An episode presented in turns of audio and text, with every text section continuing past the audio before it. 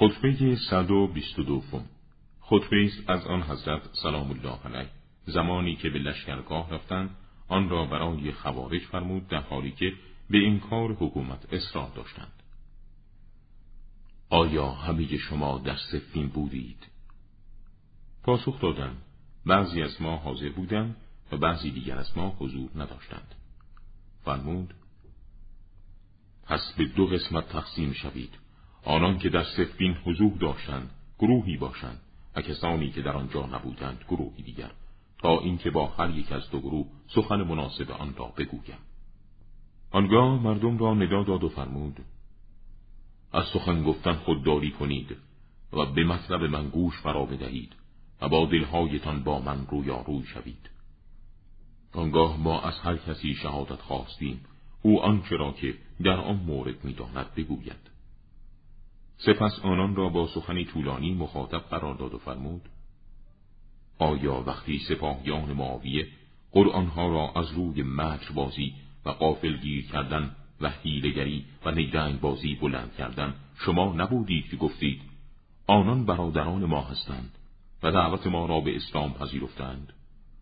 آیا شما نبودید که گفتید آنان از ما قطع نظر کردن از گذشته را می‌خواهند و به کتاب خداوند سبحان پناه بردند پس رأی صحیح این است که از آنان بپذیریم و از تعینایی که در آن قرار گرفتند نجاتشان بدهیم. من آن زمان در پاسخ شما گفتم این امری است که ظاهرش ایمان است و باطنش عداوت. اولش رحمت است و آخرش ندامت. بر موقعیت و وصف خودتان پاورجا باشید و راهی را که پیش گرفته اید ادامه بدهید.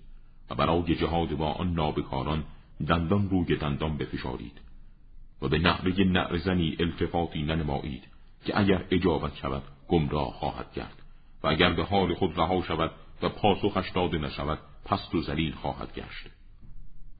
با همه اصرار من برای رد مسئله حکمیت کاری که آن نابکاران می‌خواستند انجام شد و من دیدم شما بودید که این کار نامخردانه و فسادانگیز را در اختیار آنان گذاشتید. و سوگند خدا پذیرش حکمیت در حالی که من از آن خودداری می کردم برای من واجب نبود. تا احکام الزامی آن مرا ملزم نماید و در صورت مخالفت خدا گناه ترک واجب را بر عهده من بگذارد.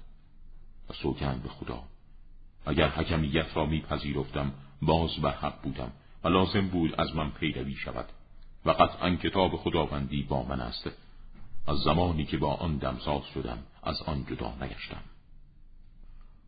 ما در گذشته با رسول خدا صلوات الله علیه بودیم.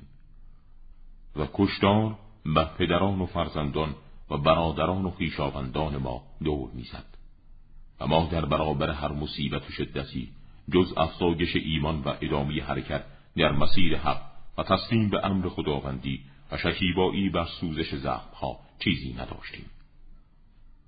ولی ما امروز چنین است که با برادران اسلامی خود می جنگیم به جهت لغزش و انحراف و شبه و تعبیری که بر آنان روی داده است.